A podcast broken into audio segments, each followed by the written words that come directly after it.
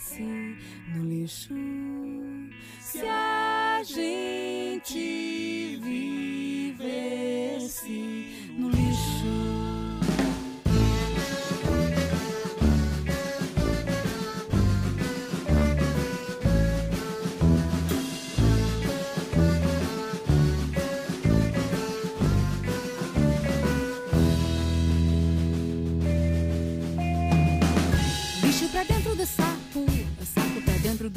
lixo, para o homem do lixo recolher. E jogar no lixo saco, que não era lixo, mas passou a ser lixo por lixo conter. Lixo em forma de lixo, lixo em forma de coisa boa, mas que a gente não quer mais. O lixo tem lixo e tem muita coisa boa, ambos juntos e tratados como iguais. Se a gente vivesse no lixo, se a gente comesse no lixo tudo seria bem melhor. Se a gente vivesse no lixo, se a gente comesse no lixo, tudo seria bem melhor.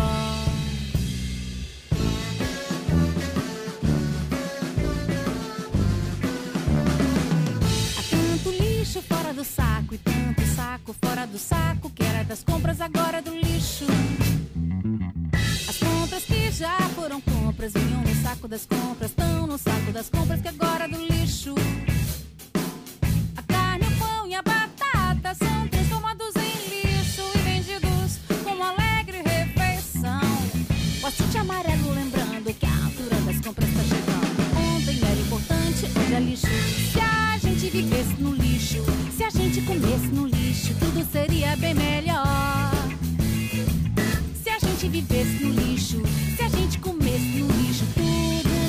bem melhor. Se a gente vivesse no lixo, se a gente comesse no lixo, tudo seria bem melhor.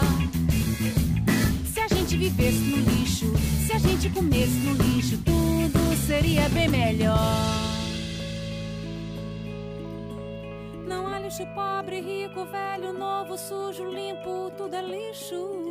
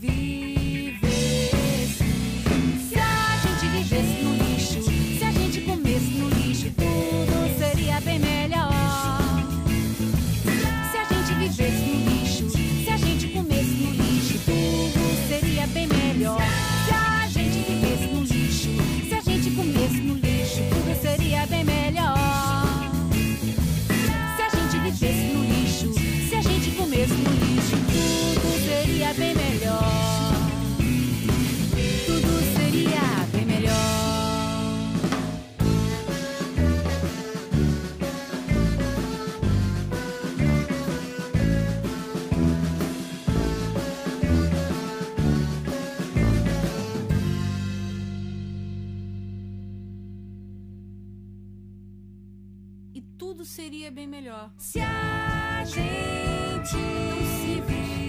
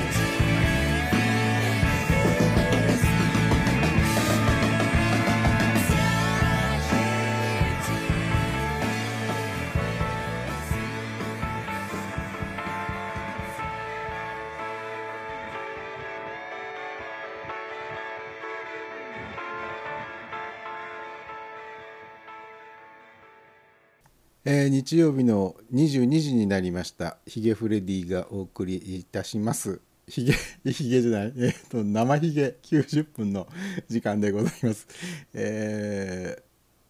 ー、オープニング早々変なテンション。イエーイ でございますが、えー、今日もお集まりいただいた皆さんどうもありがとうございます、えー、チャット欄の方にチルニーさんから着服。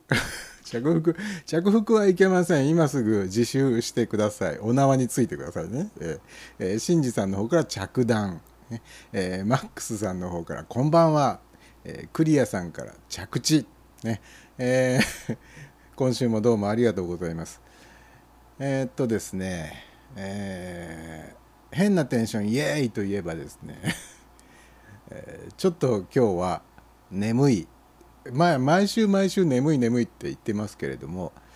えー、今回はちょっといつもよりもマジで眠い。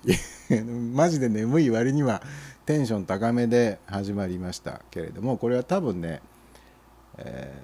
ー、寝不足の裏返しみたいなもんでなんちゃらはいみたいな やつだと思います、えー、今日はちょっと早起きしましてねあのー、池を一周してきました、えー、池一周というと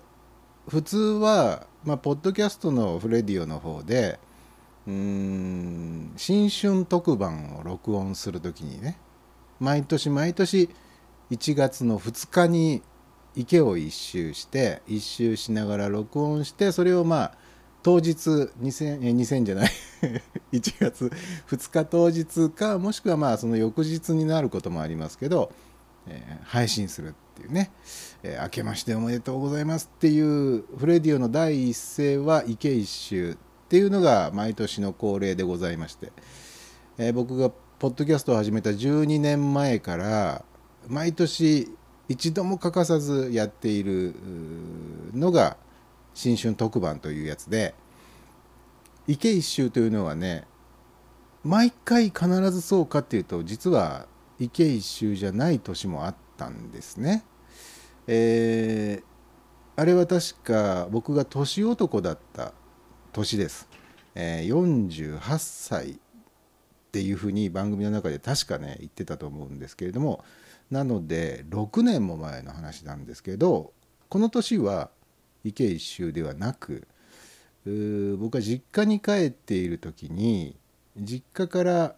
子供の頃通っていた母校小学校に何十年かぶりにあの当時の通学路と同じルートをたどって小学校まで歩いて行ってみようと。でせっかくだから録音しちゃえということで元日の日にね確か6年前ですね。元日その時だけは新春特番池一周ではなくて、えー、実家の近くで録音したっていう回がありました、えー、ですがまあこのフレディオの12年の歴史ほとんど池一周は新春一発目という。あとねゴールデンウィークとかお正月でもゴールデンウィークでもないけどなんとなく池一周したいなっていう時には池一周をすることもあるので、え、結構何度もやってるんですけどね、えー、そこで今日はあのー、名古屋のポッドキャスターポトフさんという方がいらっしゃいますね、えポトフさんと一緒に2人で池を一周しながら三好池です。愛知県三好市にあります三好池を一周しながら収録をしてまいりました。えー、これはフレディオで配信するための音声ではなくて、えー、ポトフさんが近々始められるという何か新しいプロジェクトがあると、えー、まだ全貌が明らかになっていないんですがポッドキャストをもっと盛り上げるぞと。盛り上げるための隠し玉みたいな。ちょっと事実と違うかもしれませんが、えその新しい企画のために、えー、今ねポッドキャスターまあ、この東海圏近辺に、えー、お住まいのポッドキャスターの方に順次インタビューを行ってらっしゃるんですね。でもうすでに何人か分のインタビューは済んでるんですけど、えー、ついに僕の番が回ってきてでヒゲさんにもインタビューさせてもらいたいとああいいですよと、えー、できれば池でやりたいですと言われて え池ですかと。なんで池なのかなと思ったんですけど、まあ、ポトフさん曰くやっぱりフレディオといえば池一周ですからっていう あそうですかと。えー、なんかね自分ではそういう自覚ってねまあほとんどないんですけどう多分その聞いてくださってる方からすればね、えー、フレディオヒゲフレディといえばヒゲだろうと。まあこれ以前にもちょっとお話ししたと思いますけど世界広しといえども池という場所池というものとイメージが直結しているポッドキャスターっていうのは多分世界中探して僕一人じゃないかと。いう自負はあるん 自負なのかなこれ。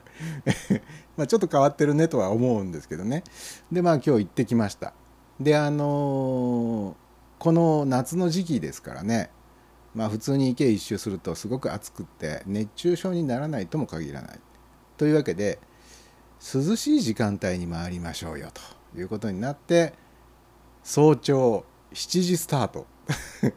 三好池に現地集合で7時スタートで池を一周しながら録音をしてきたと。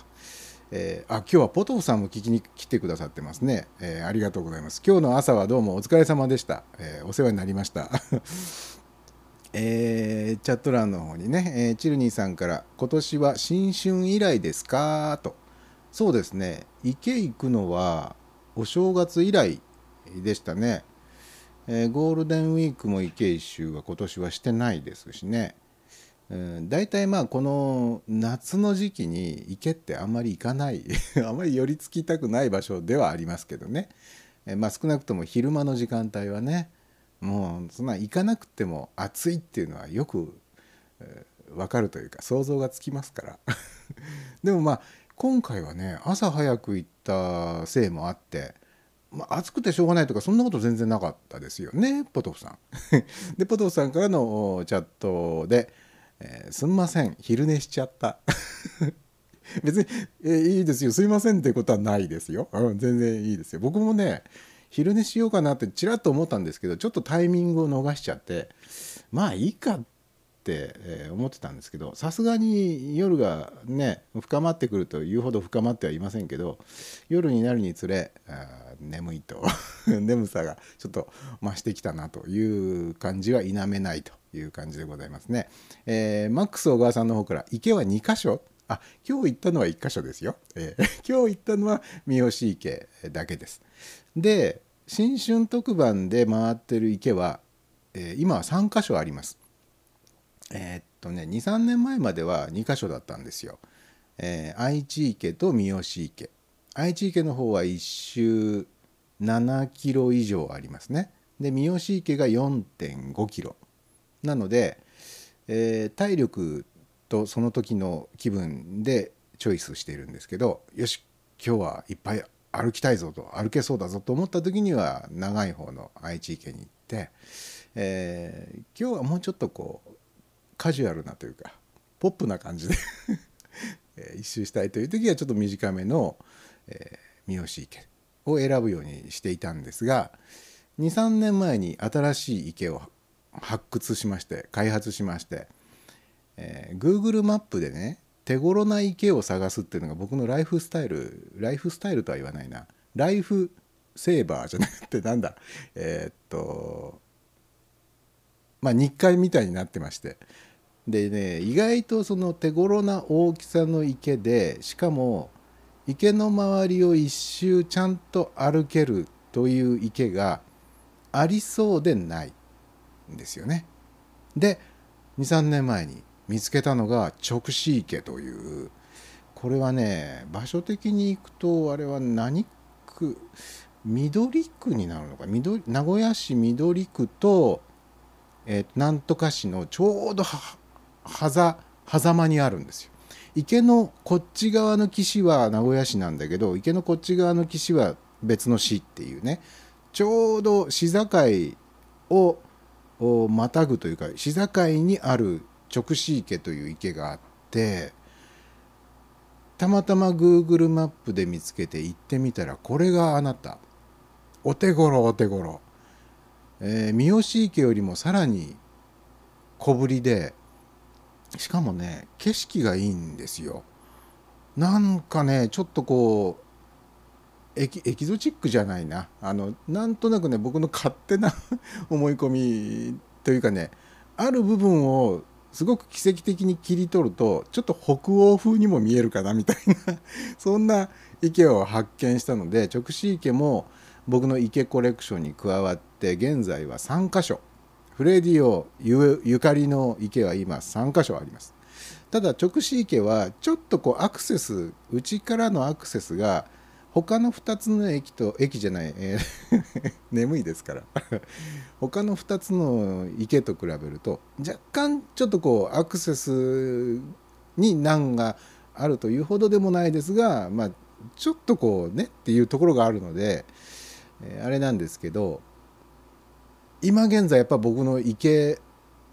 きな池ベストワンは直視池。皆さんももし、えー、行かれる機会がありそうだったら行ってみてください。あのね、えー、水鳥が結構いっぱいいますね。あの愛知池と三好池はそれぞれあのスポーツのあのね愛知池の方は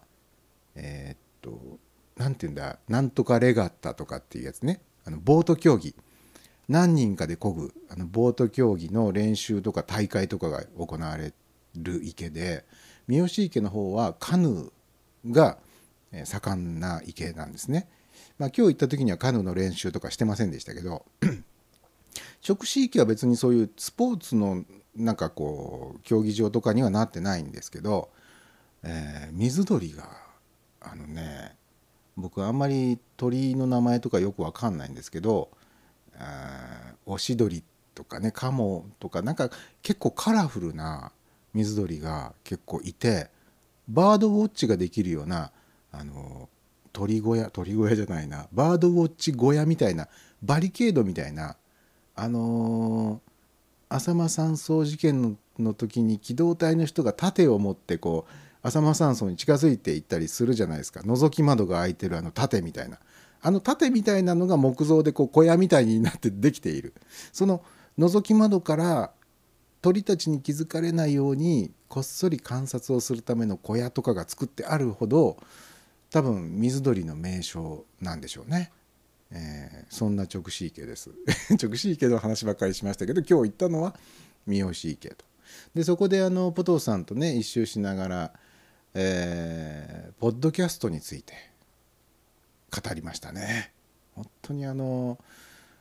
別にこれといってね 語れるような話も持ってないんですけど、えー、語ってきました、えー、ただねあの池というのはハプニングの宝庫でございまして僕も過去に、えー、新年の新春特番を収録しに行って、えー、収録できているものとばかり思っていたら何にも録音されていなくって悔しさのあまりえー、別の池に行って翌日収録し直したという年がありましたね。その時にはね牧野ヶ池というまたこれ第4の池ですけどそこに初めて行ってこう収録しました。まあ牧野ヶ池は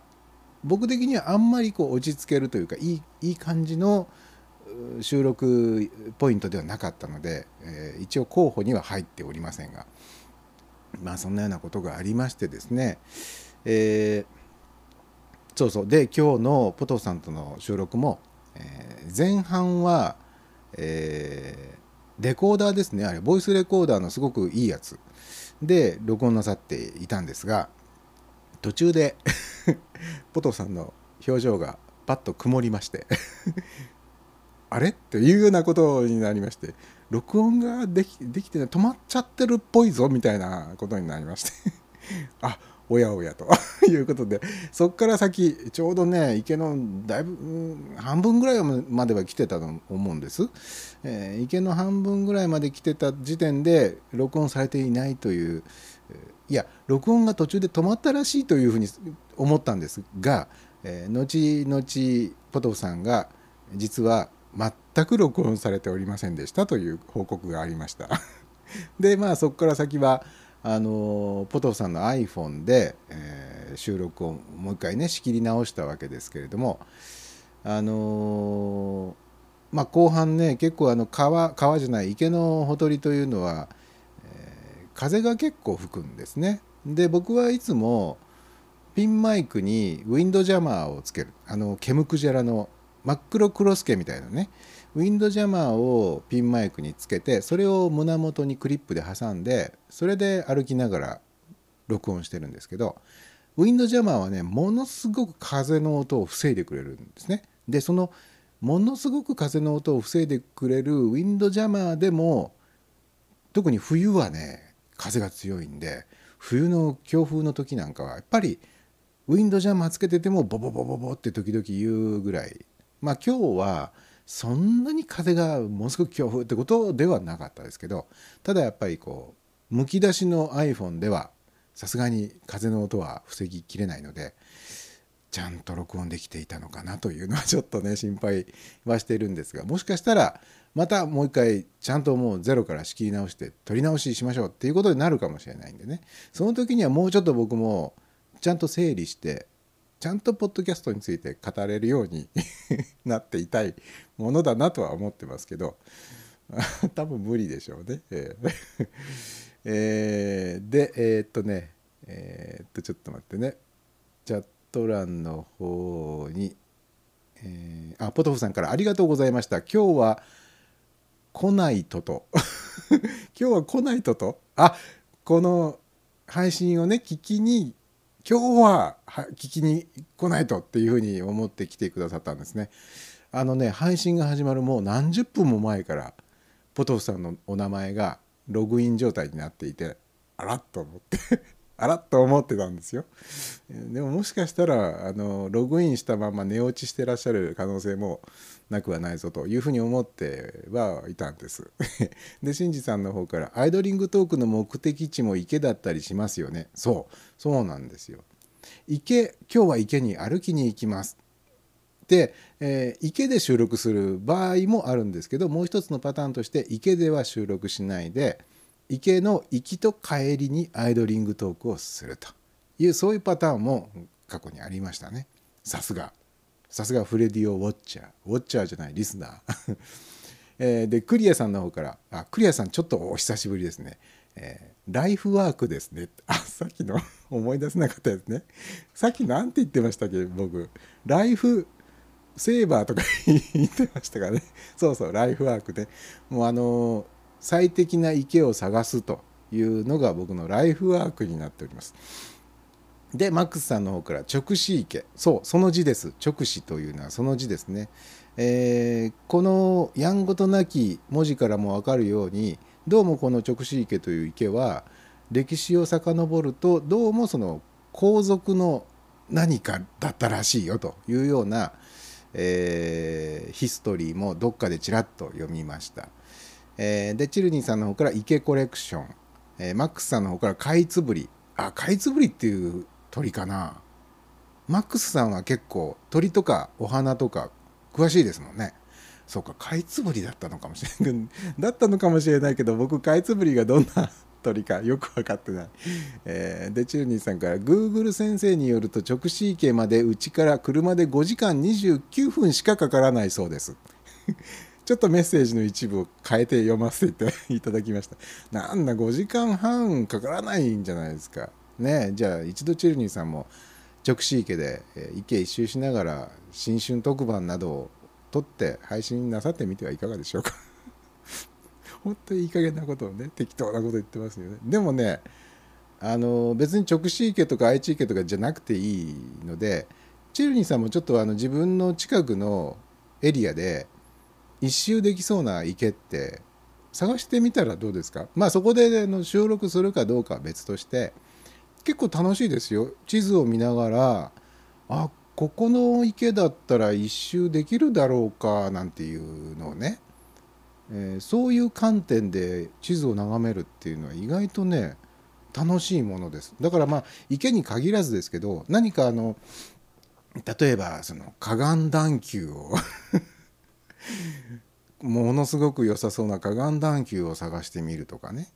あの土塁の跡を探してみるとかそういうブラタモリ系の楽しみ方っていうのもまたこれはこれで地図を見る楽しみとしてはあるかもしれないのでね、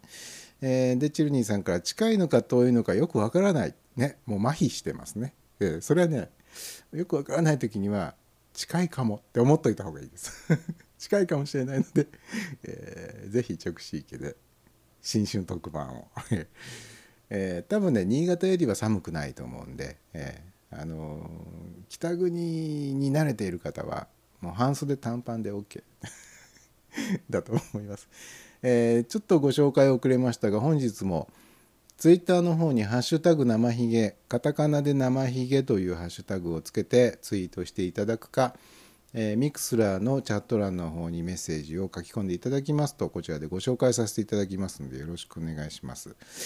えー、っとですね あツイッターの方にチルニーさんから「I'm in Freddy's Mixler」というツイートをしていただいております。あのもしミクスラーのアカウントをお持ちでない方の場合チャット欄に書き込もうと思ってもこれアカウントがないと書き込めない仕組みになってるんでもしアカウントがないんだよという方は、まあ、チャット欄に書き込めないので、えー、ツイッターの方にハッシュタグ付きで書き込んでいただければこちらでご紹介させていただけますんで、えー、そんな感じでよろしくお願いいたします。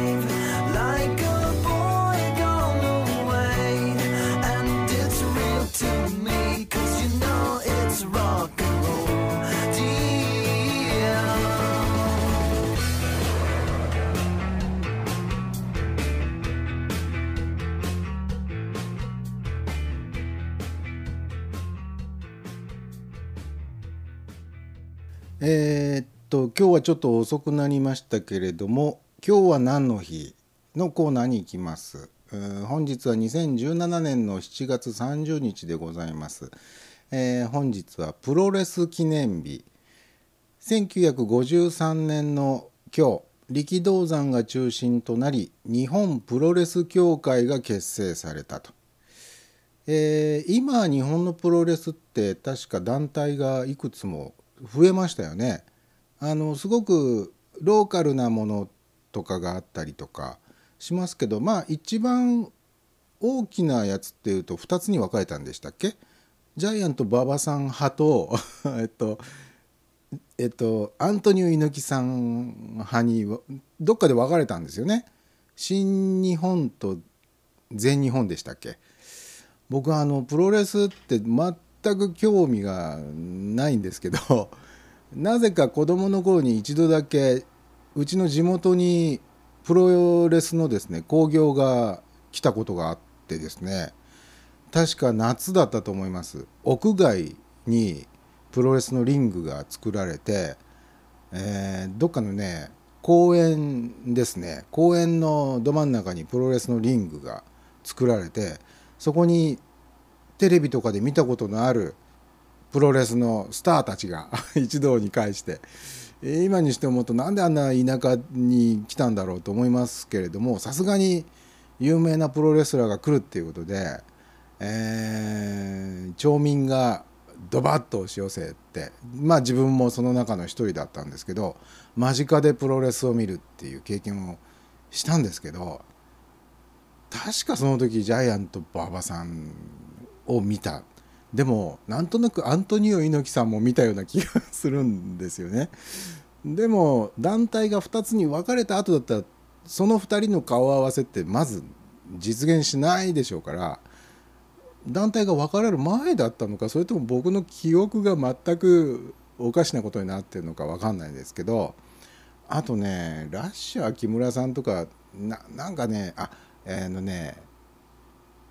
ストロング小林あとなんとかああもう思い出せないけど なんかねそれは見た見たぞっていう思い出だけはあってあの夏の夜の思い出としては結構自分の中ではあのとってもキラキラと輝く 思い出となってますね、えー皆さんはプロレスって生でご覧になったことありますか？うん、まあ好きだよとプロレス大好きっていう方はそれはまあねもう何度も足を運ぶということもあるかもしれませんけどね。僕みたいに全く興味のない 人間ですら見たことがあるっていうね、えーそして 7月30日本日は梅干しの日。和歌山県みなべみなべ町、えーひらがなでみなべと書いてみなべ町ですね、の東東農園というところが制定した。梅干しを食べると難が去る。難難っていうのはあの、えーあのカレーをつけて食べるあれじゃないですよ。えーえー梅干しを食べると難が去ると昔から言われてきたことから難が去る。730難が去るの語呂合わせで7月30日の今日が梅干しの日となったということでございます。えー今日は何の日？7月30日はこの2つだけですね、えープロレス記念日と梅干しの日ということでございます。えーそうそうあのね今日ポトフさんと池一周しながらポッドキャストの話をね、えーしている中でもご紹介してるんですけど、まあ、その部分が録音されてるかどうかちょっと わからないんですけどあのー僕ね Google ニュースっていうサービスありますね。ニュースばっかりをこう集めて、えーダーッとこう一覧表とかにねして見せてくれる、えーサービスですけど Google ニュースの機能でねあの気になるキーワードを登録しておくとそのキーワードにまつわるニュースを集めてくれるっていう機能があるんですね。で僕はその Google ニュースの中でポッドキャストっていうキーワードを登録していてですね。まああのポッドキャスト関連の面白そうなニュースはないものかと。日夜目を光らせている わけですけど、えー、つい何日か前にですねちょっと面白そうな記事を見つけました、えー、タイトルがですね「父がポルノを書いた」定年退職した60歳の父親が書いたひどすぎるポルノ に絶賛の嵐という記事ですね。でこの話からま発展してですねあの外国では人気のポッドキャスト番組がライブイベントを行うということが結構最近増えているようなんですね。であのこの記事に書いてあるポッドキャストをあこれね記事のタイトル読んだだけじゃ全然ポッドキャストと関係ない 話ですね。じゃあこの記事をまずご紹介しましょう。え、っとね今回話題になっているのはブリンダ・ブリンクトという官能小説、ね、でこの官能小説を書いたのは定年退職したアイルランド在住の元大工の男性えー、リタイアした後の趣味としてなぜかポルノ本を書くことにしたと。で完成したのが「ブリンダ・ブリンクト」という作品だったんですね。えー、ただこの「ブリンダ・ブリンクト」は素人が書いただけに官能小説としては決して名作とは言えない内容で、えー、しかしこれを面白がった息子ねその元大工の男性の息子さん、えー、お父さんが書いたこの官能小説読んでこれは面白いやと思ったんでしょう、えー、その息子さんが「父がポルノを書いた」というタイトルのポッドキャスト番組を配信し始めたと。でその番組の中でお父さんが書いたこの まあエロ小説ですね。エロ小説を朗読し始めた。そうしましたところこれが面白すぎる。という評判をこう巻き起こしまして大ヒット。でこの息子さんのジェイミー・モートンという人は、えーまあ、アイルランド在住のお父さんですから息子さんもアイルランド在住なのかな、まあ、とにかく、えー、イギリスでしょうね、えー、分かんない。ここには書いてないんですけど。このジェイミー・モートンという人は、まあ、イギリス国外にまでツアーに出かけるようになったと。で映画「スター・ウォーズ・フォースの覚醒」のデイジー・リドリーという役者さんですね。や、えー、ロード・オブ・ザ・リングスのイライジャ・ウッド。ああの方ですね。あの主役の人なのかな？あのちょっとこう個性的な顔つきの人ね、えー、ロード・オブ・ザ・リングスのイライジャ・ウッドなど多くのセレブから、えー、あセレブファンが番組に出演あ出演までするんだ。そんなそんな映画の映画スターが個人がやってるまあ言ってみりゃ素人素人がやってるポッドキャスト番組に出演するってすごいですね。どどういういきさつでそうなったのかは書いてないですね、えー、イライジャに至ってはもしもこの本が映画化されたら役が欲しいとまで言っていると。映画化されたら出てやってもいいよどころか出たいんだと。出たいんだとまで言っている。でデイジー・リドリーやイライジャ・ウッドも父がポルノを書いたの大ファンだと。で作者の息子ジェイミーが司会を担当しジェイミーの友達2人ですねこれ男女が、えー、僕がねちょこっと聞いたところによるとこの番組3人でやってらして男2人と女1人という3人組ですね。まあ昔の「ドリームスカムトゥルーみたいな 編成でですね えー、3人でやってらっしゃる番組なんですけどであのジェイミーとジェイミーの友達がコメンテーターを務めるこの番組で毎週1章ずつ朗読が披露されると。一体この小説は全部で何章あるのかわからないですけどえー、毎回1章ずつ朗読していると。でブリンダという女性を主人公にしたセックスシーン満載の官能小説なのだけれどファンの間ではツッコミどころ満載な内容が大人気となっている。例えばどんなところがツッコミどころかっていうとね主人公の職業がなぜか鍋や釜のセールスマン セクシーさのかけらもないと逆に人気が出ている、えー、起承転結がめちゃくちゃの箇所が多く説明なく急に人物が存在する。性描写に使われる言葉が全くセクシーではない、えー、主人公が仕事の契約を取る時などビジネス面の説明は異様に細かい。80年代が舞台かと思いきや2007年に建設された O2 アリーナという、まあ、施設でしょうね。がなぜか登場する。など設定がぶれまくっていると。でタイトルの「ブリンクと」というのはこれまばたきをしたっていう意味らしいですね。タイトルの「ブリンクと」は息子さん曰くウィンクとウィンクをした。っていうその単語を間違えちゃったんじゃないかとお父さん、えー、ウィンクをしたっていうふうにタイトルつけようとしたつもりがまばたきをしたになっちゃったんじゃないか。ウィンクとブリンクと。まあ似てるっちゃ似てるけどね。のではないかと息子さんは推察していると。で世界世界一視聴されているポッドキャスト番組の一つになっちゃったんですって。で、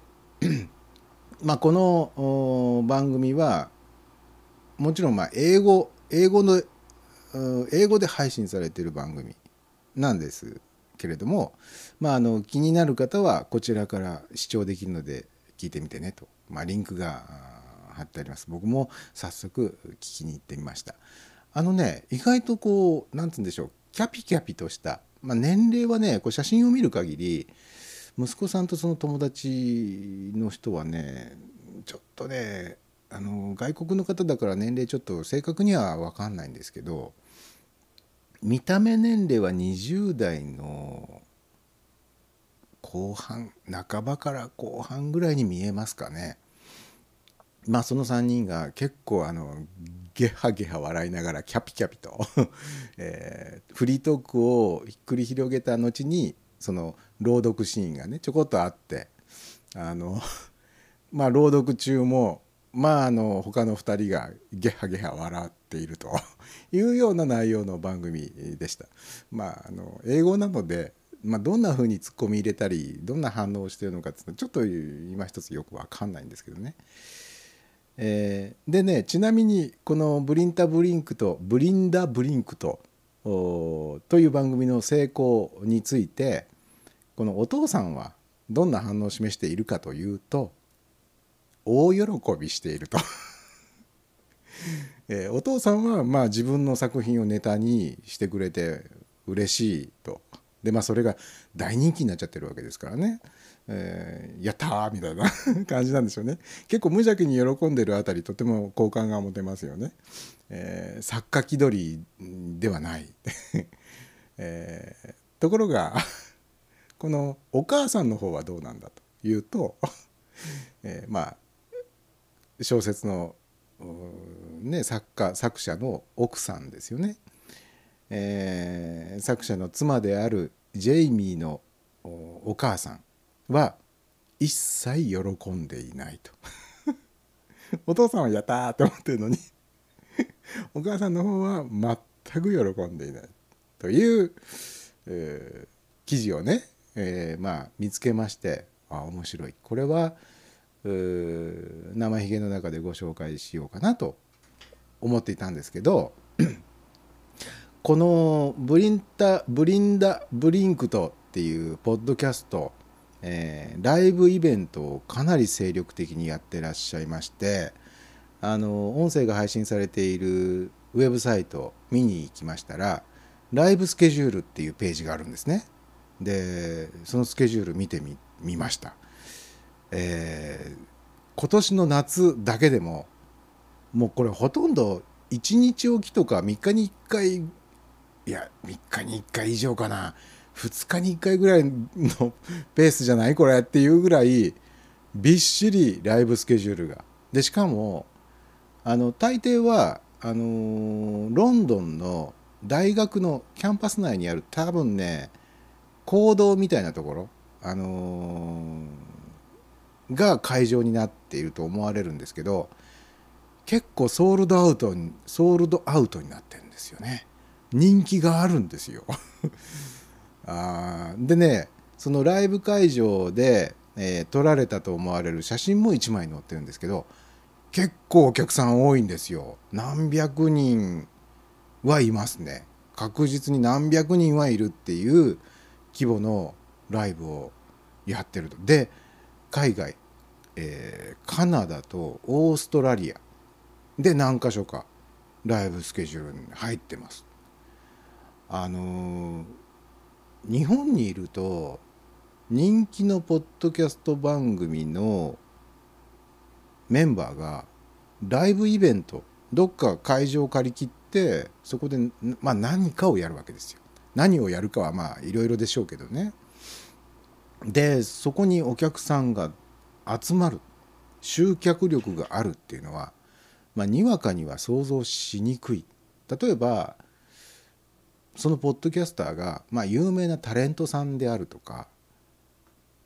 役者さんであるとかなんかそういう知名度のある人だったら分かりますけど多分これあの素人さんだと思うんですよね始めた方はね。でまあ面白がって始めたそしたらまあ人気に火がついちゃった。でライブやるかやってみたらお客さん来たやるぞやるぞになったんでしょうね。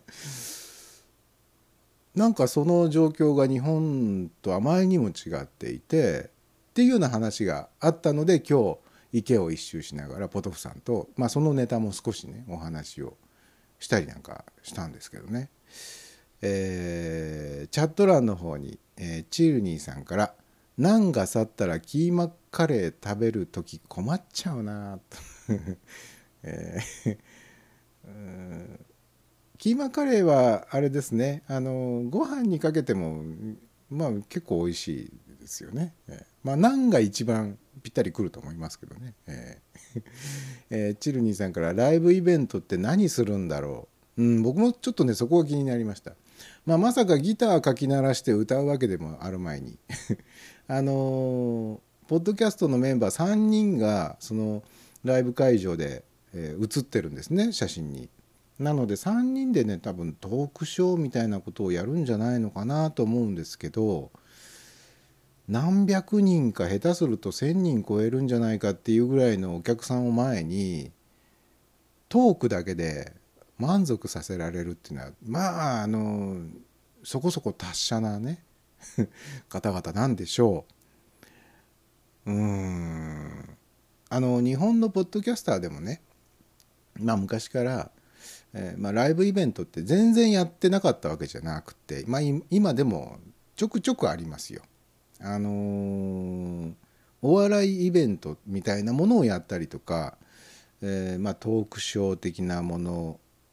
兼公開収録みたいなものとかね、まあ、あとはそうだなライブイベントと言えるかどうか分かりませんがポッドキャストが始まって最初の数年間ぐらいは各地で、まあ、大阪と東京を中心としてポッドキャストをやってる人とポッドキャストのリスナーが集って、えーまあ、トークショー的なことをやったり、まあ、セミナーっていうかセミナーっていうのとちょっと違うな。何だろうな。うーん。とにかく親睦会とセットになった。つまりまあ飲み会ですね。平たく言えばね。飲み会とセットになったこうイベント的なものっていうのはまあ10年ぐらい前まではちょくちょくあありましたし、まあ、この名古屋近辺でもあのポッドキャスターの TP さんが音頭をとって、まあ、アップルストア名古屋のアップルストアでワークショップを PCBC っていうねポッドキャストビギナーズクラブっていうワークショップをうん結構頻繁にやってらっしゃった頃は年に45回ぐらいのペースでやってらっしゃったかな。でまあそのワークショップの後には夜の部っていうね飲み会とかがあってまあ集まってワイワイガヤガヤと楽しむというようなことがありましたけどねでもこのイギリスのこのライブイベントとかっていうのはもうそれとはねちょっと規模が違いすぎるし多分内容ももうちょっとねちゃんとしたっていうと語弊がありますけどもっとこうお金を払って見に来てもらうでそれに応えるっていうなんかそういうちょっとカチッとしたねもっとショーになってるんじゃないのかなっていうふうになんとなく想像では 思うんですけど実際のとこどうなんでしょうね。まあ、とにかくね日本でもあのー、まあ、ポッドキャストに関係してようがしてなかろうがいいんですけどなんかこうプロではない人たちがこういう面白いことやろうよってこう自発的に何かなってこうああ楽しかったまたまたやりたいねみたいなそういうのちょっと最近なくなってきてるんで あの久々にそういうの誰かやってくれないかなっていうの本当に他力本願なんですけどね、えー、っていう感じはもう最近ちょっと強まってきてますね。The windows were closed and the curtains stayed open. We sat down on the floor, looking outside, and while the trees were swinging, the leaves came down. We played make believe until the last one hit the ground. Wrote another version of our self told tale. The way that someone read it in the palm of your hands. We made up a secret, never to be told. We shared a cigarette. I saw you growing old. So you loosened your arms and you closed your eyes under an aluminum sky under an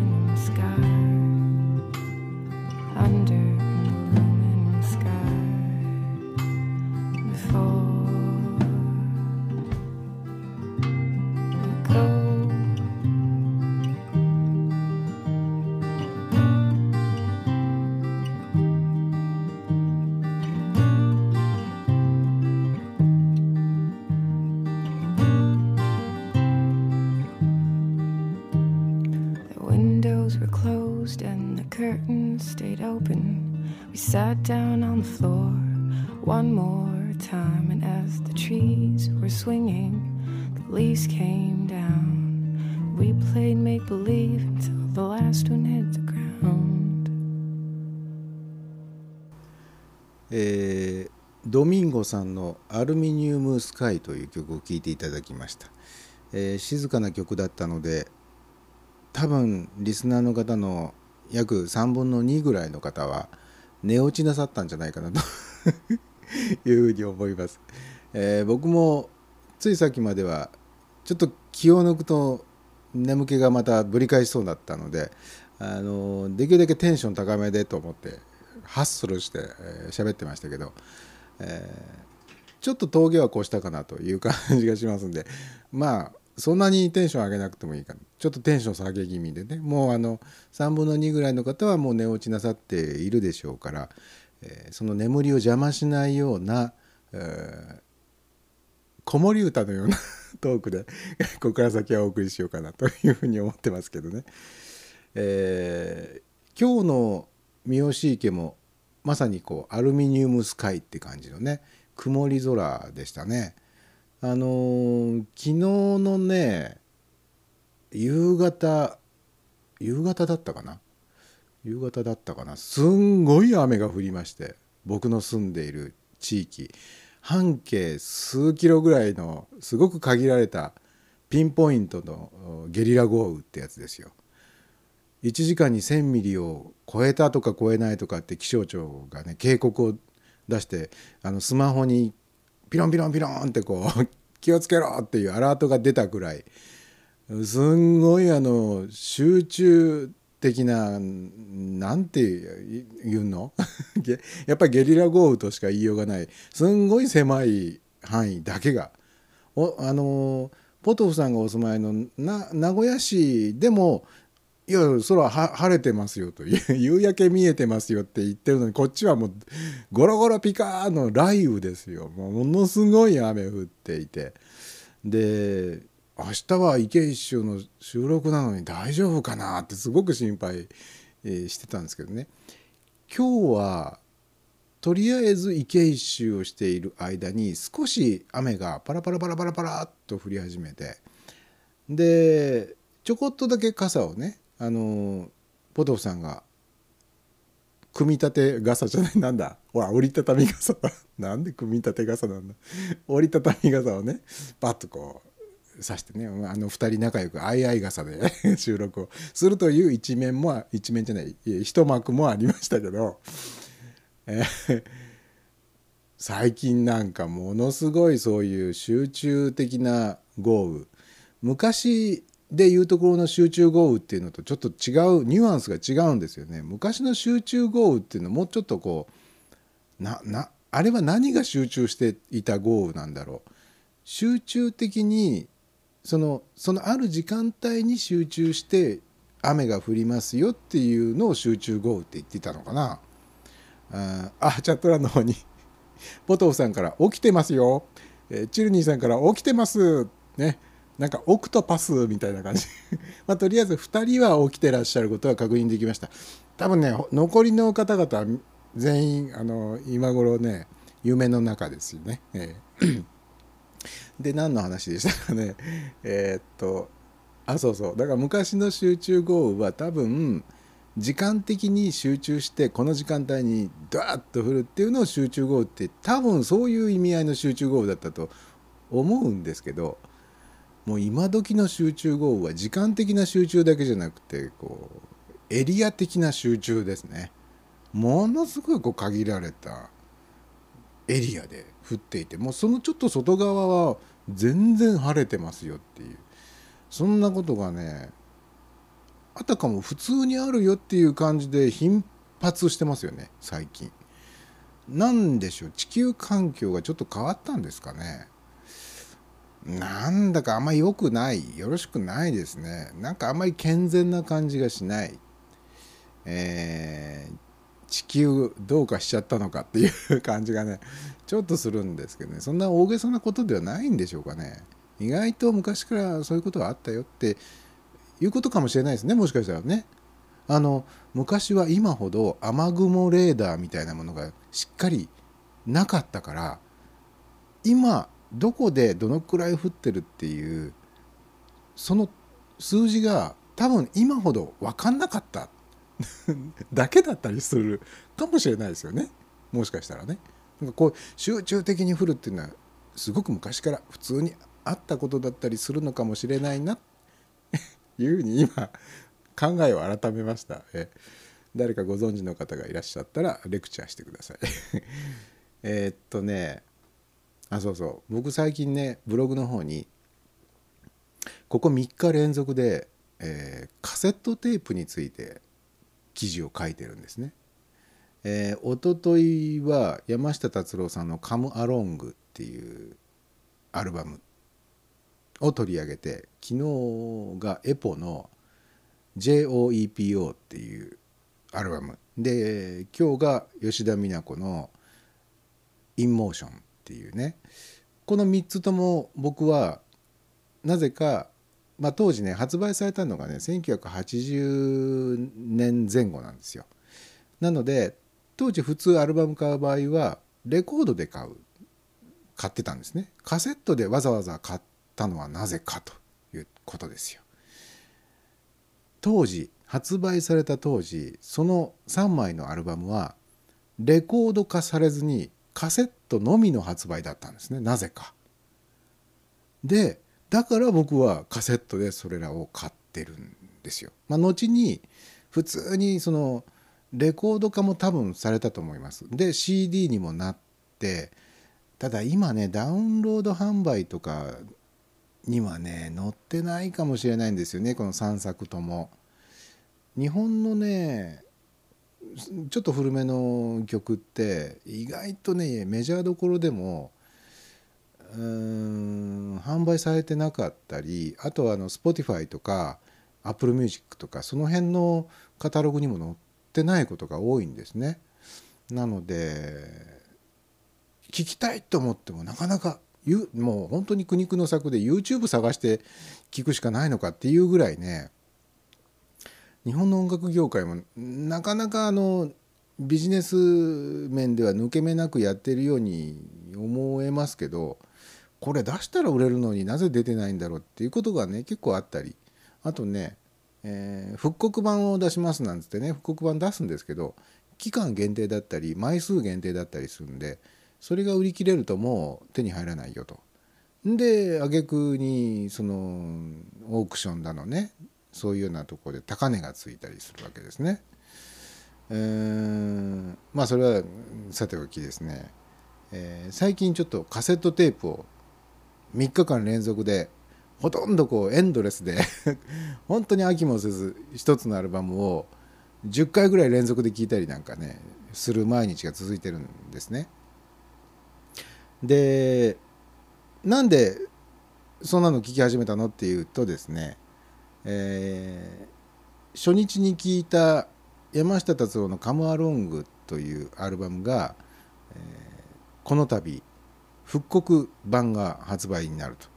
しかもカセット。カセット3本組のボックスセットで。この、えー、山下達郎の「カムアロング」シリーズ。シリーズになってるんですね。3本出てるんです。僕が持ってるのは1本目の「カムアロング」なんですけど評判が良かったと見えてパート2パート3と全部で3本出てるんですけどね。これをまあ当時と同じカセットテープというメディアで再発売ですよ。で まあこのご時世ですからいやそんなカセットテープなんか買ってももうカセットデッキカセットプレーヤーがうちにないので聞けないんですけどっていう方も多いでしょうね。ということでそのボックスセットカセットプレイヤー付きというセットも販売されるようです。えー、まあプレイヤーとテープ3本セットで買って1万7,000円ポッキリ。多分そんな大したプレイヤーじゃないとは思うんですけどまああの聞けないよりはいい いいし、えー、まあ多分ね買う側にしてみてもそんなに高い立派なカセットデッキとかがセットになってるよりはまあ昔のそのウォークマン的なねまあ簡易的なというかまあウォークマンも当時は高かったですけれども、えー、まあウォークマンよりももうちょっとこう多分チャッチーと思うんですよ。多分というか間違いなくチャッチーと思うんですけどまあイメージとしてはウォークマン的なものもカセットにつけてこれだったらデッキを持っていないあなたでも楽しめるでしょうというなんかこうすごく親切なね再生装置込みでメディアを売るというそのパターンはなかなか斬新だなと。で山下達郎のファンというのはね結構あのディープなコアなファンの人は多いですし年齢層もある程度の上上の年齢層の方がいらっしゃってね、まあ、比較的お金も多少ある人が多いでしょう。ね、だからあこれを機にカムアロングだけはちょっと手に入らなかったからカセットテープで持ってないんだよねっていう人も多分多いでしょうから意外意外や意外売れまくっちゃうんじゃないのかなというふうにね思ったりもします。えー、チルニーさんからカセットテープ今や再生できない我が家まあ本当に嘆かわしいですね僕はちゃんとできますよ。カセットテープも再生できます。レコード版もちゃんと再生できます。ダットすらダット DAT ですよ。ダットすら再生できますよ。ね、そんなそんなとこで変な自慢してもあれなんですけど。でもね僕もさすがにカセットテープもレコード版も、えー、もう1年以上前になりますか。大量にカセットテープはもう処分しました。捨て捨てました。あの買ったね それこそ山下達郎とかエポとか吉田美奈子とかちゃんと買ったカセットテープは捨てずに残してありますしもうこれはかなり貴重な音源だっていうものに関しては例えば僕は昔ミニ FM 局をやっていた時にねあの作った、まあ、あのなんつうの？エアチェックテープではないんですけど、えー、そのミニ FM の番組が収録されてるカセットテープが結構何十本もあるんでそれはもう一回捨てちゃったらもう二度と取り戻すことができないね。個人的なとても大切な メモリアルなのでまあ決して聞き返しはしないんですけど恥ずかしくて。恥ずかし恥ずかしいから絶対聞き返さないことは分かってるんですけどでも捨てちゃったらもう二度と手に入らない。完全なオリジナルですからそれは捨てられない。でも昔ラジオからエアチェックしたとかレンタルレコード屋で借りてきたレコードを家で録音しましたっていうようなテープがわんさかわんさかわんさイエーイイエーイイエーイイエーイって感じであったんですけどただそれもあのお金さえ出せばもう一回手に入る音源っていうのがあるわけですよね。うんもしくは、まあ、今だったらお金を全然出さなくても Spotify の無料のコースだったらあのお金一切かけずに聴きたい曲が聴けるという状況にあるわけですからまあそういうものに関してはまあいちいちテープで持ってなくてもいいからっていうんで捨てちゃったんですね。ものすごい大量に捨てましたね。でレコード盤に関してはえー、ディスクユニオンっていうね中古レコードのお店があるでしょ？東京にね。でそこがあの通販みたいな感じで下取りをしてくれてるんですね。そういうサービスがあるんでもうあの何百枚かありましたけどアナログ版もこれは絶対に買い取ってもらえないっていう 絶望的なレコードは手元に残しあと本当にこれだけは絶対手放せ手放せないんだっていう自分の青春と密接に つながっているレコード版は手元に置いてますけどそうじゃないものあでもねこれはものすごいレア版なんだよなっていうのも思い切って売りましたね。多分これすごい高値がつくんじゃないかって思いながら出したレコード版の査定額がえー、これだけって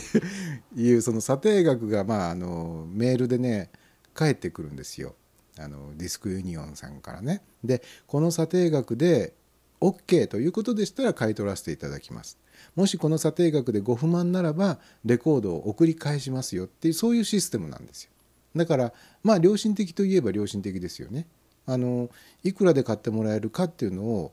査定してもらうためにまずは送るわけですね。で選べるわけですから。で僕もねこんなレア版をこんな安くしか買ってもらえないのかっていう思いがね結構あったことはあったんですけどそもそもなぜ手放したかったかっていうとちょっとねあの自分のこう持ち物コレクションっていうのがちょっと精神的にも物理的にも自分を圧迫し始めてきてるなっていう実感があったんですよ。ちょっと身軽になりたいっていう。だからその身軽になるために手放そうとしてるんだからこれは高く買ってくれるかどうかでそんなん選んじゃちょっとそれは趣旨が違う。だろうと。いうことでまあ思い切ってもうしょうがないって。んでもうほとんど売っちゃったんですね。だからカセットテープもレコード版もうーん今ここ住んでるところに引っ越してくる時にはまあ一切合切全部持って引っ越してきたんですけど引っ越して 引っ越しが終わってしばらく経ったら捨てましたから。どうせ捨てたり売ったりしましたから。どうせ捨てたり売ったりするなら引っ越し前にすりゃいいじゃないか。それすれば荷物減ったしって思うんですけどなかなかそうもいかないですよね。引っ越してみて分かるこの重荷っていうのもあるわけですからね、うん、で、えー、まあ話があっち行ったりこっち行ったりするんですけどとにかく最近ねその昔のアナログの音源カセットテープレコードね。レコードは最近あのバイナルなんていう呼び方をしますね。昔からあの外国ではそのアナログ版のことをバイナルって言ってたみたいですね、まあ、日本語読みにするとビニールですね。塩化ビニールでできている円盤だからまあ通称ビニールっていうふうにでまあビニールという発音ではなくてバイナルっていうのがアメリカアメリカじゃないな。英語の、まあ、正確な発音らしくてバイナルバイナルね、まあ、日本人でもちょっとつぶった人はバイナルなんて言ってみたりすると いうようなことで。まああの解雇趣味的なところもありそれからあのアナログだから音が悪いでしょっていうふうに思われがちですけどそんなことは全くないないんですよ。特にレコードの場合はねあの CD になって音が良くなったってみんな思い込んでますけどあれはね単に雑音がなくなったっていうだけの話。あのレコード版はスクラッチノイズっつってねプチプチプチっていったりこう盤に傷がついてるとノイズが乗っかるでしょ。CD だとあれがなくなるよっていうだけの話で音が良くなるってわけじゃない。まあスペックで、えー、何キロヘルツから何キロヘルツとかそういうようなスペックで見た場合にどうかじゃないなくてですね あのまあ、ちょっとねこれはねものすごく突き詰めていくと本当にオーディオの世界ってねオカルト化してくるわけですよ。それこそあのオードあのオーディオにすごくこだわる人って自宅にマイ電柱を立てちゃうくらいなんですよ。その電線を伝わってノイズが来るのが嫌だっていうんで自分専用の電柱を家の脇に立ててで自分専用の電源を確保するということで 自分のオーディオセットのノイズをカットするってそこまでいっちゃう世界があるわけ なんですよ。なのでね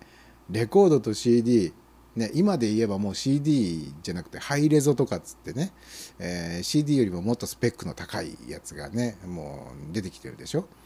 えー、などのどの版が一番いいんだっていうことをもう今や番番ですらないですね。あのどのメディアで聞くのが一番いいのかっていう話になるともうそれこそもう戦いが起こっちゃう、ね、宗教戦争みたいになりかねないっていうような恐ろしい世界なのであまりあのマジで足を踏み入れない方がいいんですけど あのとにかく アナログがもう一回来るらしいということでもう一時はね日本国内にレコードをプレスする工場がもうなくなっちゃったとだから今アナログ版をプレスしたいと思ったら外国の、あのー、プレスの工場にわざわざ発注してそこでプレスしたやつを送ってもらうしかないっていう時代もあったらしいですよ。でそそんな時代からですね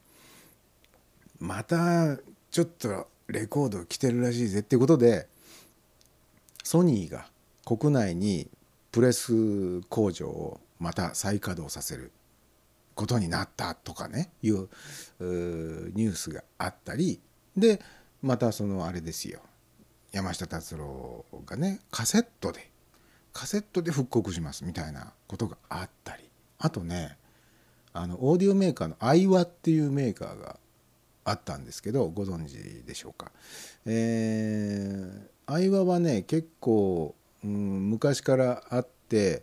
あのちゃんとしたオーディオメーカーだったんですよ僕が若い頃は。ところがやっぱりこう営業的にちょっと不審だったんでしょうね。えー、ソニーの傘下に入ったんですよねある時期から。でソニーの傘下に入った頃から愛話のねロゴが変わったんですよね。それまでは結構カクカクっとした大文字で愛話だったのが小文字の愛話で丸っこい ロゴに変わって、えー、安い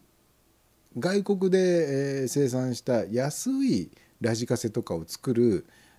ちょっとこうなんつうんだろうなあのお子ちゃま感のあるブランドになっちゃってで結局その愛話のブランドも維持できるほど売れなくなっちゃって。それこそ中国のメーカーとかがもっと安いの出してくるようになっちゃったんでもうダメだってんで潰れちゃったんですけどその愛話というブランドがこの度また復活するらしいと。いう話があったりあと昔僕ら若い頃に憧れだったオーディオメーカーで山水っていう日本のメーカーがあったんですね。山水電機。ですね。もともとは山に水と書いて山水。でまあロゴは、えー、ローマ字でね山水っていうローマ字のオーディオメーカーで。山水が得意としていたのがアンプだったんですね。山水のアンプで音楽が聴きたいっていうのが僕らの若い頃の憧れでした、えー、レコードプレーヤーはテクニクス。チューナーはトリオ。アンプは山水。カセットデッキは中道かティアック。か赤い。ぐらい。でスピーカーはダイヤトーン。っていうのがまあ僕の理想のね 中学高校ぐらいの頃の理想のオーディオセット、えー、いわゆるコンポーネントステレオってやつですよね。各パーツ別々のメーカーのものを組み合わせて自分の好みのえーと ステレオセットを構築するっていうね。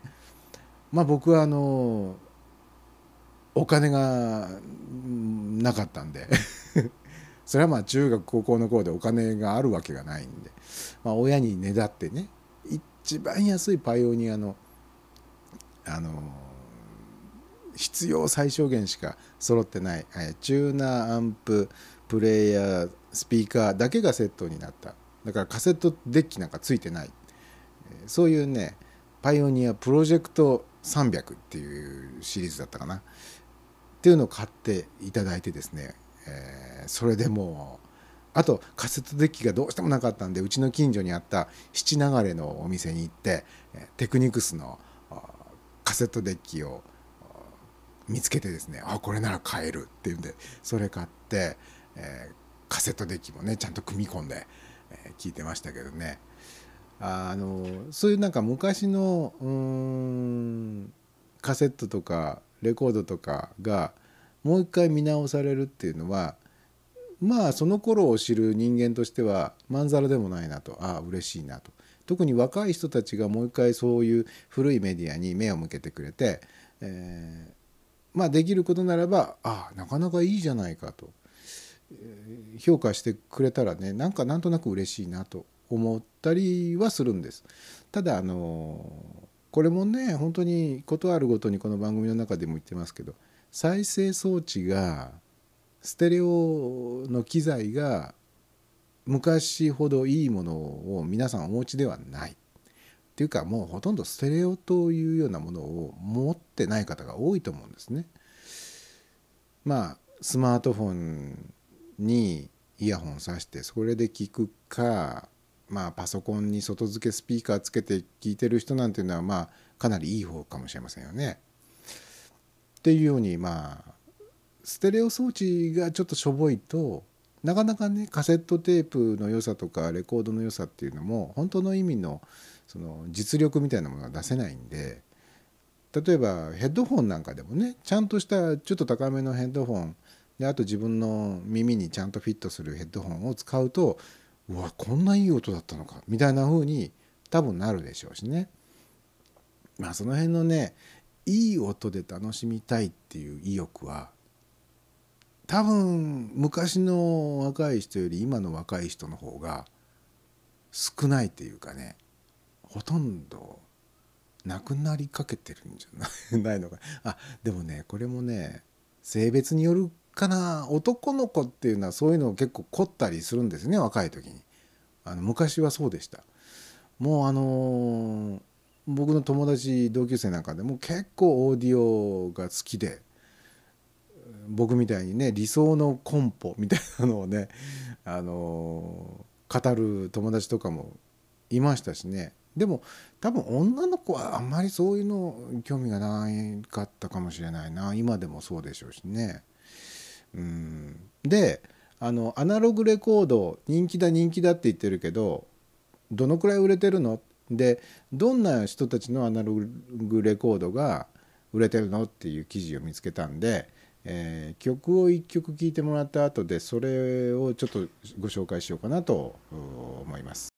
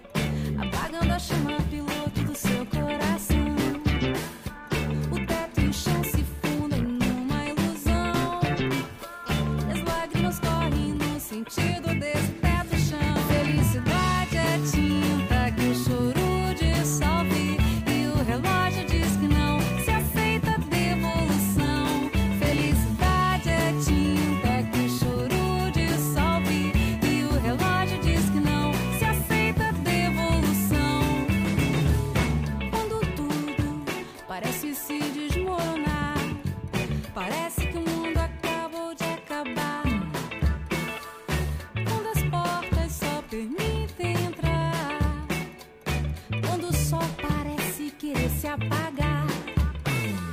Mesmo assim, de querer continuar procurando a luz, colocar o dedo na ferida com pus. Subir a escada que desce fundo no poço.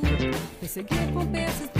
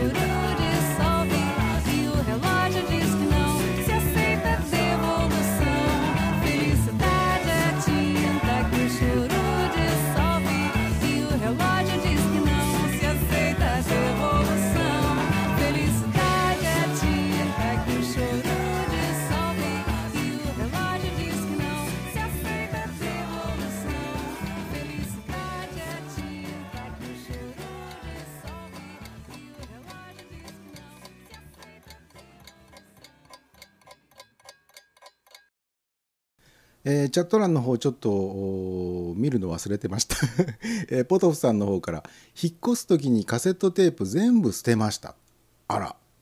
その中にとっても貴重な音源とか入ってませんでした？あの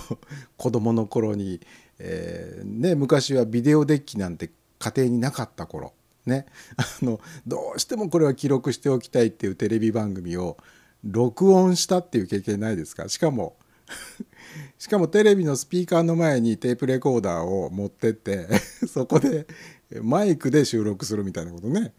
えーもう一生懸命こう録音してるんだけどそういう時に限ってあのお母さんが「もう夕飯できたから早く食べなさい」とかって喋りかけてきて「もう!」みたいな そういうようなことってね大抵誰でも経験ない ないかな、えー僕は結構ありましたけどね、えーでチルニーさんの方から「レナウン娘」えーっとねあそうかむか昔じゃない。さっき歌いましたねなんかね「レナウン娘」歌いましたね。あれねレナウンレナウンレナウンレナウン娘がってあの歌ねあれ誰の作曲かご存知ですか？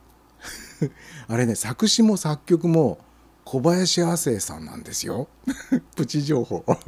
えーで、えーチルニーさんの方から「マイ電柱」ね本当にもうマイ電柱でござる、えー、シンジさんから「僕は最近ブレッドバター聞いてる」あーブレッドバターもいいですね。いい感じですね。あのー僕はねブレッドバターのね「ピンクシャドウ」っていう曲が好きですね。山下達郎さんがこのブレッドバターの「ピンクシャドウ」をねライブ盤の中でカバーしてらしてねそれもまたねいい感じなんですよ。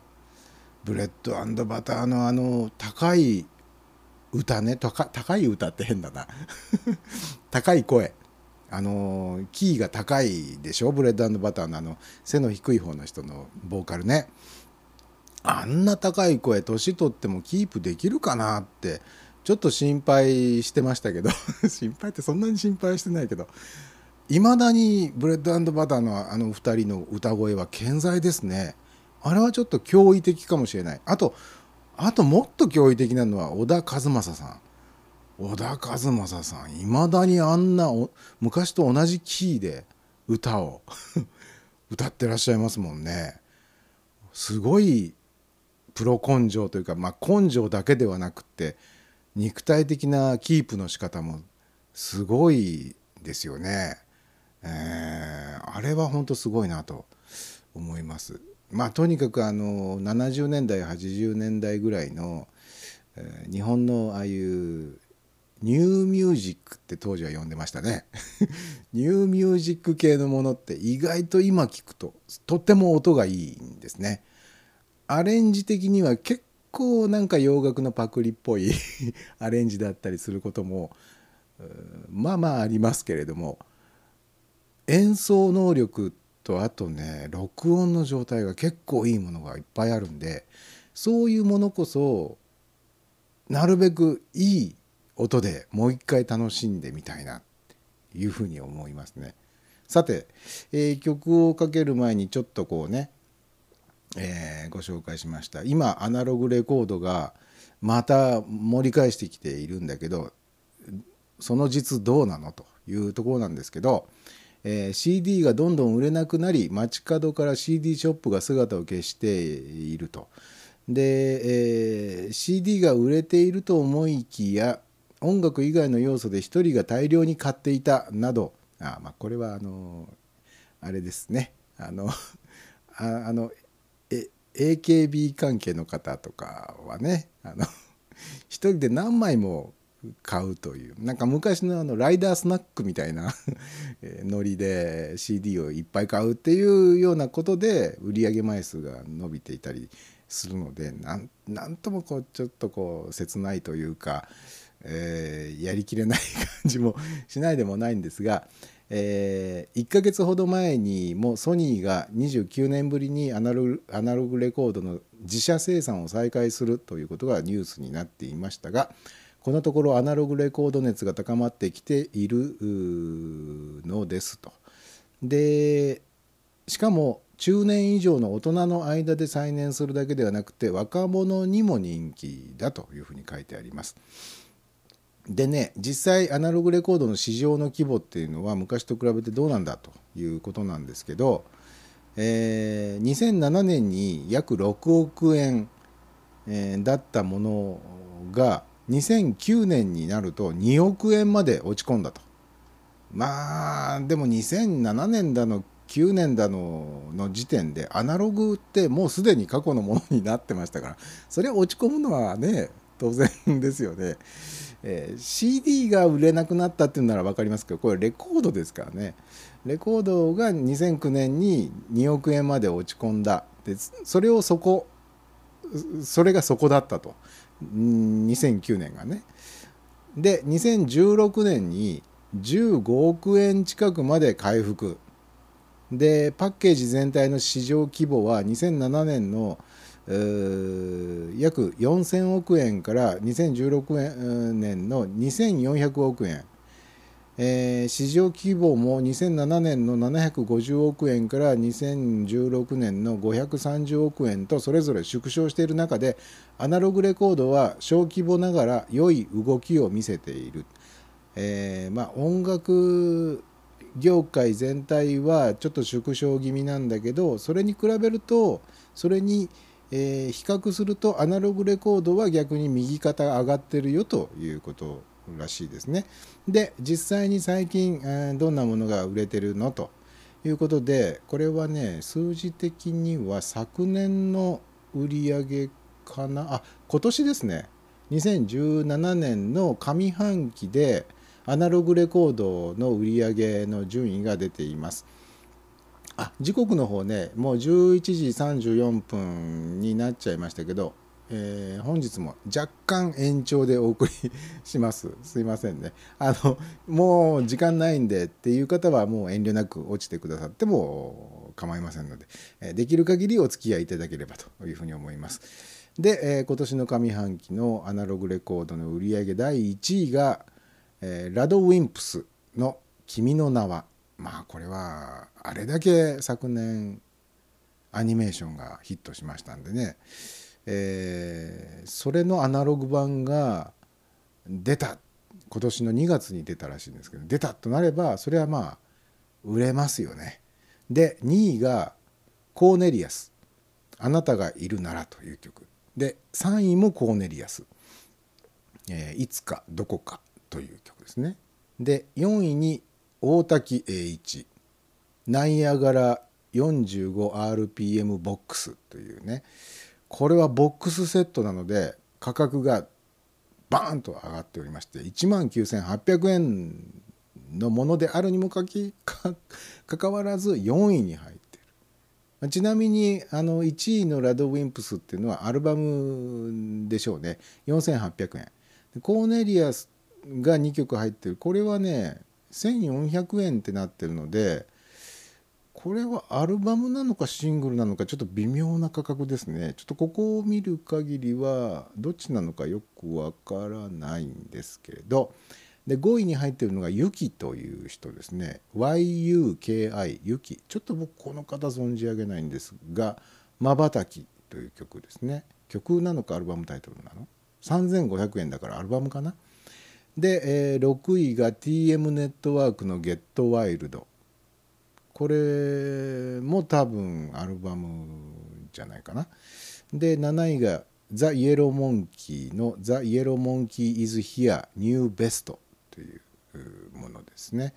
で、えー8位にまたラドウィンプスの「人間開花」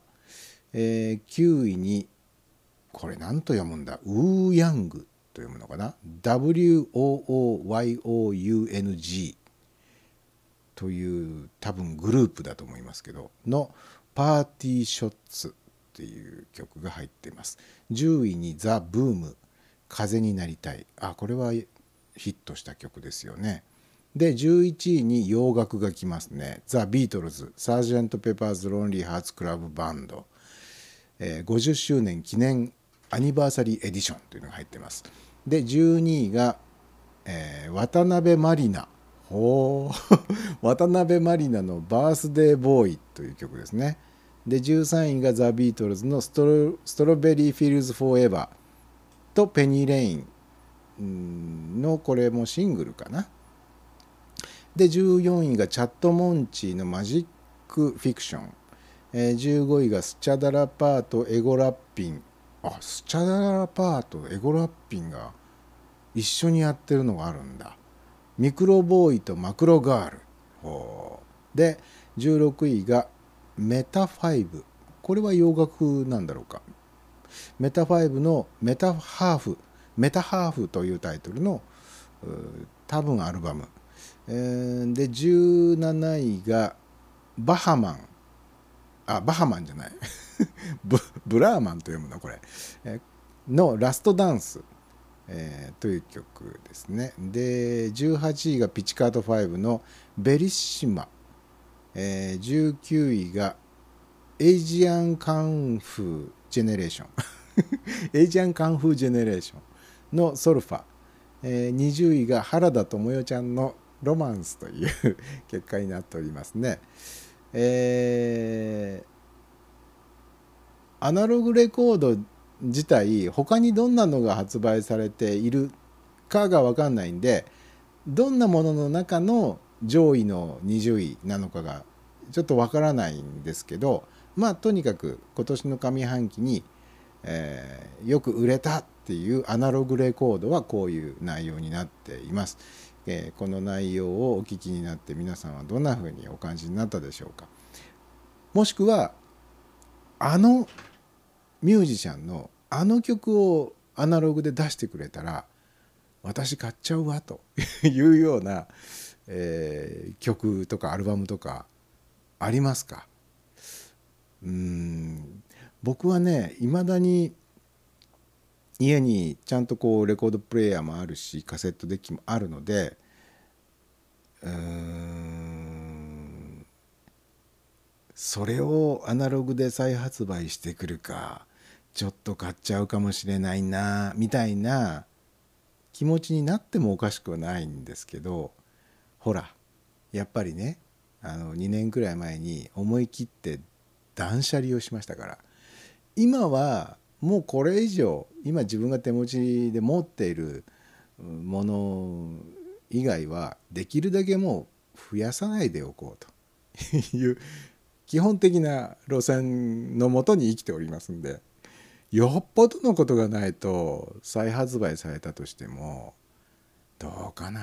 っていうね。あの昔あのピクチャーレコードっていうのがありましてね。あのレコード盤の表面に写真とか絵とかデザインとかがプリントしてあるっていうのがあったんですね。で僕もこの前あの中古レコード屋さんに売ったレコードの中に何枚かピクチャーレコードがあって結構レア版だったと思ってたんだけど 実際は高い値段がつかなかったっていうのがあったんですけどやっぱねあの達郎さんのカセットプレーヤーもつけるよみたいないうのと同じみたいにこのアルバムはピクチャーレコードで出すよとかっていうことになるとだったら欲しいなっていう人も出てくるかもしれないですよね。うん、なんかそういうこう付加価値というかそれを持ってる自分っていいなっていう そういうところをくすぐってくる商品がまあ出てくればねっていうかまあなんだろう。出てこなくても別にいいんだけどそういうなんかくすぐられたらそれはちょっと腰が浮いちゃうかもしれないなっていうのはあるんですけどね。えー、シンジさんの方からコーネリアス 今日はね滑舌が本当 今日今日もね 今日もでした、えー滑舌が本当えー、シンジさんの方からコーネリアスの「あなたがいるならいいよね」ああ僕はその曲知らない。あのねちょうど僕コーネリアスさんとかねあの辺のこう渋谷系とか呼ばれているような90年代ですよね多分。1990年代にこうバーンとこう華々しく登場してきた。あの辺のねミュージシャンってほとんど分かんない。日本のその渋谷系を代表するようなあの時代のものも分かんないし洋楽の方も1990年代は僕にとっては本当に失われた10年 なのでほとんど曲聴かなかったんですね。あの昔のものは聴いてましたけど今何が流行ってるかっていうのは全然気にしなくなっちゃった空白の10年だったんであの頃に出てきた人たちってもう本当わからない。本当わからないんで多分今聞くとものすごく新鮮な気持ちで聞けるんじゃないかなって いうふうには思ってるんですけどね。でチルニーさんの方から再生できないからなっていうね。もうだからもうそんなチルニーさんのためにはレコードプレイヤー付きアナログレコードっていうのをね できるだけ安く販売してくれたらいいかもしれないですね。レコードプレイヤーがあってもアンプがないとこれちょっと話にならないんですけどあのスピーカー付きレコードプレイヤーとかあとあのあれどうでしょう？最近出てきてるレコードプレイヤーって意外とあれが多いんですよ、えーリッピング機能がついてますよと。エンコードできますよ。あの USB メモリーをプリプレイヤーの本体にプスッとこう挿すところがあってね、えー USB メモリーをプスッと挿してレコードを再生するとデジタル化して、えー USB メモリーの中に MP3 ファイルとして、えーリッピングできるよっていうプレイヤーが結構各社出してるのでそういうのでね、あのー聞けばレコード版で最初の1回は聞いて あと次からはもうデジタルデータで聞くと。ね、もう何回も聞くとレコード版すり減っちゃうからみたいなね、えそういうちょっと貧乏くさい聞き方をするというのもこれからの若い人たちの聞き方になるやもしれない。やもしれないなっていうね。あだから昔のメディアが復活したからといってその楽しみ方に関してもまた昔に戻るのかっていうと多分そうはならない。ので、えーこれからの若い人たちがアナログのメディアとどういうふうに付き合っていくのかっていうのはまあちょっと興味はあるなと、うん、デジタル化して聞くのか。いややっぱりアナログはアナログの機械で再生して楽しまなきゃダメだろうっていう人に分かれていくのかとかね。またあのハイファイオーディオが復活,、まあ、復活してきてますよね実際ね。最近あの電機メーカーオーディオメーカーがあの高いアンプとかまた出し始めてますからね。逆に安い機器はあんまり出さなくなっちゃった。特に日本のメーカーは。出すとしたら結構これは本気出せっていう何十万かするようなアンプとかね、あのーを結構出すようになってきてるんで多分売れてはいるんだろうなと。うーんしかも結構年齢が上の方の人が買ってるんでしょうね、えー価格が価格だしね、うん、でもまあもし売れてるんだとしたらまあそれはそれでね嬉しいかな自分も老後 もしかしたらまたもう一回目覚めてね、えーオーディオに凝り始めてマイ電柱とかね立て始める かもしれないですけどね、えーチャット欄の方にえーっとねポトフさんから80年代が失われている私がいます。ああポトフさんにとっては80年代が失われた10年なんですね。なるほどね。まあ年齢にもよりますね。えーっと確かねポトフさんは僕よりもちょこっと年下なんですよねうんだから年齢によっても例えば7、えーなんえーその人にとっての失, まあ、失われた何年かがあるとしてね、えーその人が何歳の頃にそれ失われてるのかっていうのが結構それ興味深いかもしれない。その何1900何年代とか2000何年代が失われているっていうこととその失われている時にその人が何歳だったのかっていうことのこう合わせ技でああなるほど。この人のここが欠けてるんだな。欠けてるっていうとちょっとネガティブなイメージになっちゃうけどあこの人はこういう時に音楽に対してのモチベーションがストンと下がったんだなっていうようななんかそこから見えてくるものっていうのはもしかしたらあるかもしれないですよね。えーチルニーさんから「そしたらアナログレコード買う意味があるのでしょうか?」あそしたらっていうのは、えーデジタル化して聞くっていうのがそれ意味ないじゃないかっていうことですか？あのねそれはね僕あのないとは言えないっていうか自分の若い頃を振り返ってもですね例えばレコード買ってきたんだけどやっぱりねレコードって聴けば聴くほど音が劣化していくっていう宿命を抱えてるわけですよ。大好きなレコードであればあるほど聴けば聴くほど劣化していってしまうというこの切ない定めですよね。これがねちょっと耐えられない いたたまれないっていう。あの実際にもう本当に見る見る音が悪くなっていくなんていう変化では 変化ではないんですよ。失礼しましたなんですけど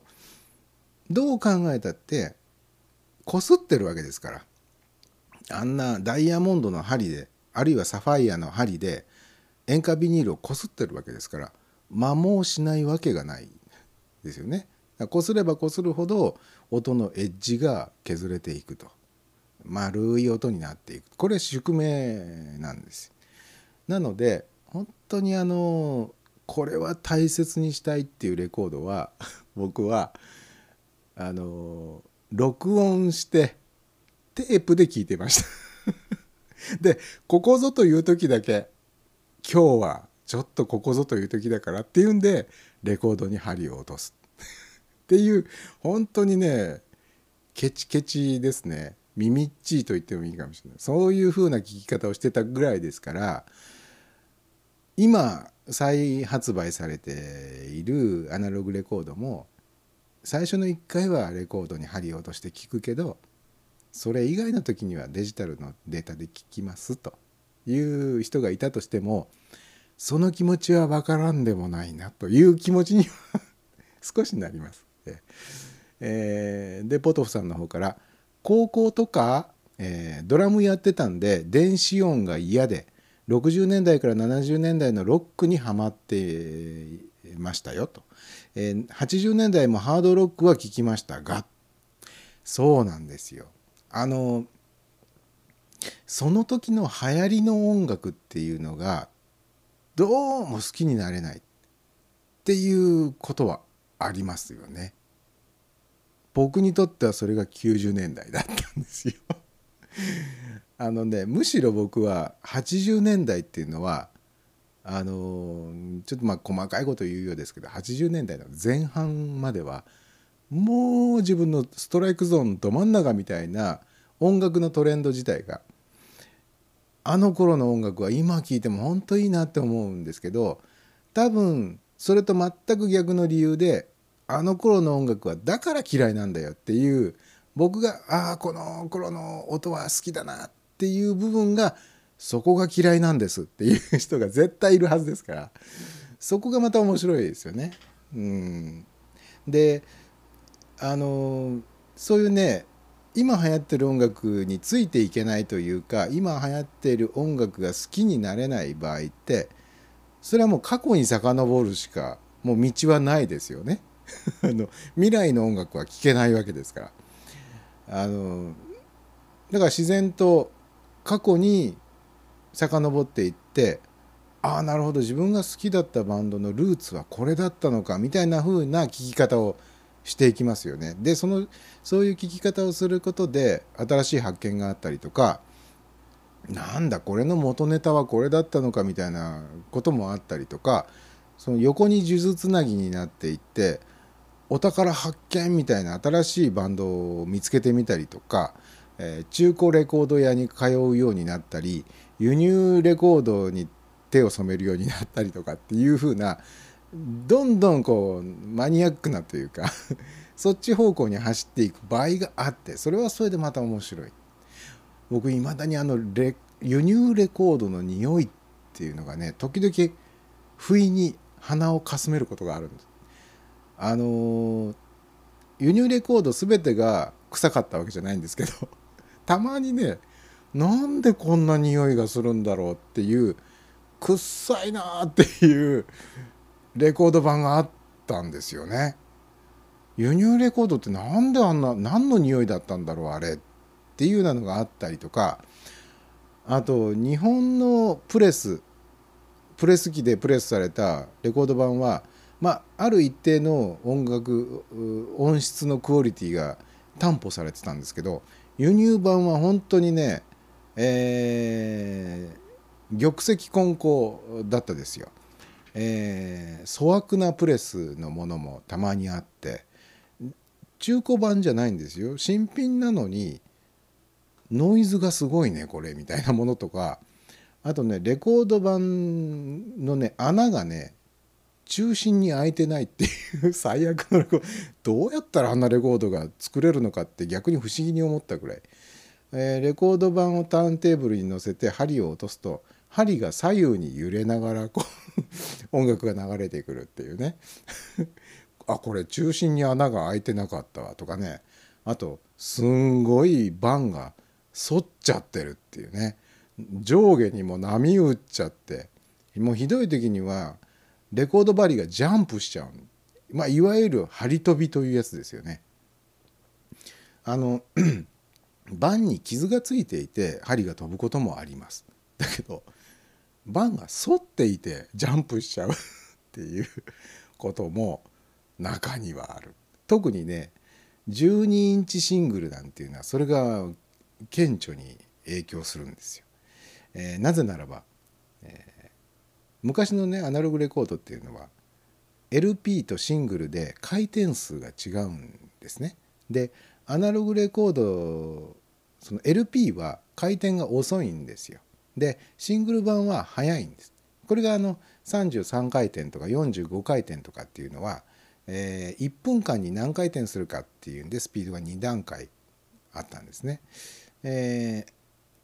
LP が33回転でシングルが1分間に45回転するっていうスピードだったんです。ところがまあ特にあのディスコとかでかけるちょっとロングバージョンのダンスサウンドの曲なんていうのは12インチシングルといって、LP のサイズなんだけど1曲しか入ってない。でその分回転が速いシングルと同じ33回転あ45回転なんですよね。となるとあの LP の一番外側の溝ここが一番速いスピードで移動してるわけですよ。で、えー盤の内側に行くほどあの厳密に言えば音質は悪くなっていくこれがあのアナログレコードの宿命なんですよね。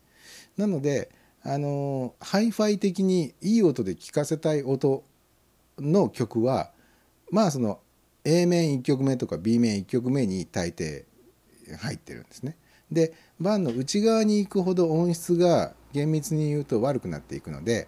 えー内側つまりま A 面の最後とか B 面の最後っていうのは比較的おとなしい曲が入れてあるんですよ。えーまあバラードとかねそんなにあのハイハットがすごいチキチキ鳴ってるとかバスドラの重低音が鳴り響くとかそういうんじゃない あのどちらかというとおとなしめの、えー音圧低めでも雰囲気だけで聴けるよみたいな曲が内側にね切ってある切ってあるっていうか、まあ、入ってる場合が多いんですけど、えー12インチシングルの外側なんていうのはその45回転でスピードしますからスピードしますね。スピードで回りますから、えーすんごい速さで溝がビューッとこう流れていくわけですよ。だから盤の反りが顕著に反映しちゃってですね反りに合わせて針がジャンプする。ピョン着地してパウンワウンワウンみたいに。笑っちゃうねって笑えないんですけど買ってきてさあ聞くぞと思ってターンテーブルに乗っけて針乗っけたらジャンプする。えー、みたいな。も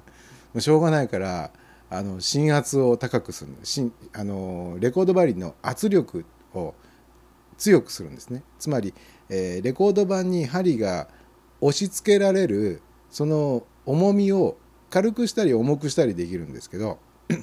あのレコード針を付け替えるとその針には必ず適正心圧っていうのがね何キログラムから何キログラムがこの針の適正のあの心圧ですよと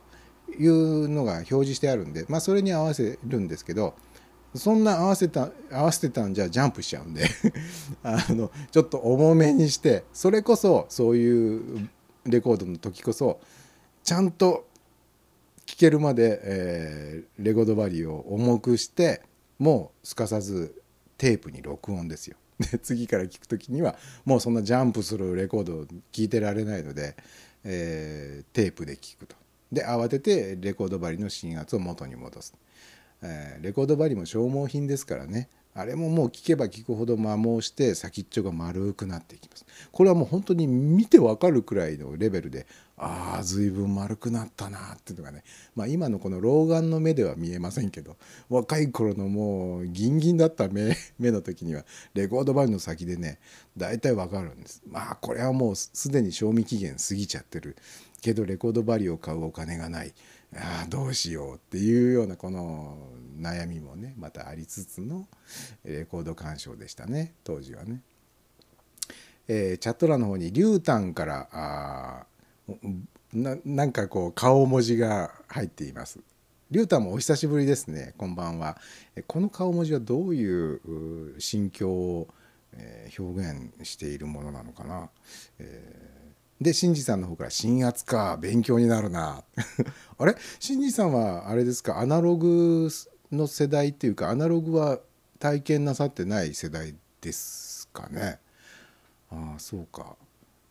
そうなんですよ。レコード針もねこれいろんな種類があってね。昔はあの、えー日本のメーカーだと長岡あとスイング。この2つがレコード針のメーカーとしては2大メーカーでしたけどもうスイングはないんじゃないかな。長岡は今もレコードバリをあの作っていてネット通販なさってます。でね最近ちょっと長岡のウェブサイト行ってないんですけどつい数年前まではちょくちょく見に行ってたんですよね。別にレコードバリ買う用事もないのになぜか気になって時々長岡の、えーウェブサイト見に行く行ってたんですけど